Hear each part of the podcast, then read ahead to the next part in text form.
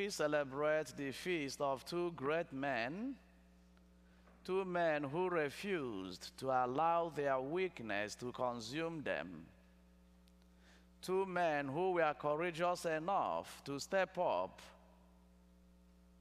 and fight their weaknesses and ended up being true witnesses of the gospel, even to the extent of sacrificing their lives. Two men who became great leaders for the early church, not because they were not weak, but because they trusted God. They trusted in the mercy of God.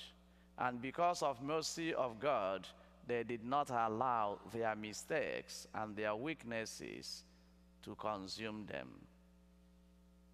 You talk about Peter, you talk about a man who had total repentance. The man who trusted Jesus so much that when Jesus called him, Follow me, he left everything and followed him. Blind trust. He didn't know much about Jesus, but he trusted Jesus and he left everything. But that did not take away his weakness.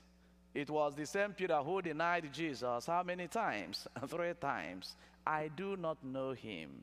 I do not know whom you are talking about. Three times he denied Jesus. But the very moment he made that eye contact with Jesus, everything changed. Peter became remorseful. Peter submitted himself to the mercy of God and he changed and became a new person. And that's actually the difference between Peter and Judas. Because think about Judas. If Judas had done the same thing, many of us will be answering Judas today. We will have St. Judas. But Judas didn't trust in the mercy of God and he allowed his own mistake to consume him. That was why he went and committed suicide. But Peter trusted in the mercy of God and allowed the mercy of God to take control of his life. There is no saint who was not once a sinner, and there is no sinner who cannot become a saint. What we need to do is to trust in the mercy of God. We are human. We have our weaknesses. We have our human frailty, but we need to trust God we need to trust in His mercy and be courageous enough to change when we encounter Christ. And then look at Paul. Paul was on a mission, and his mission was to make sure that Christianity didn't flourish. And he was committed to achieving this mission until he was on his way to Damascus. And what happened? He encountered Christ and he had a total conversion, changed from his old ways of life. From being the one who was persecuting the church, he became one of those who were being persecuted on account of their faith in Christ. Became a new person. From being Saul, he became Paul. And it was because of this man that the gospel was able to get to all of us. He became a powerful missionary and took the gospel to the Gentiles. And that is what we are enjoying today. His energy, his intelligence, his commitment to seeing that the gospel was spread.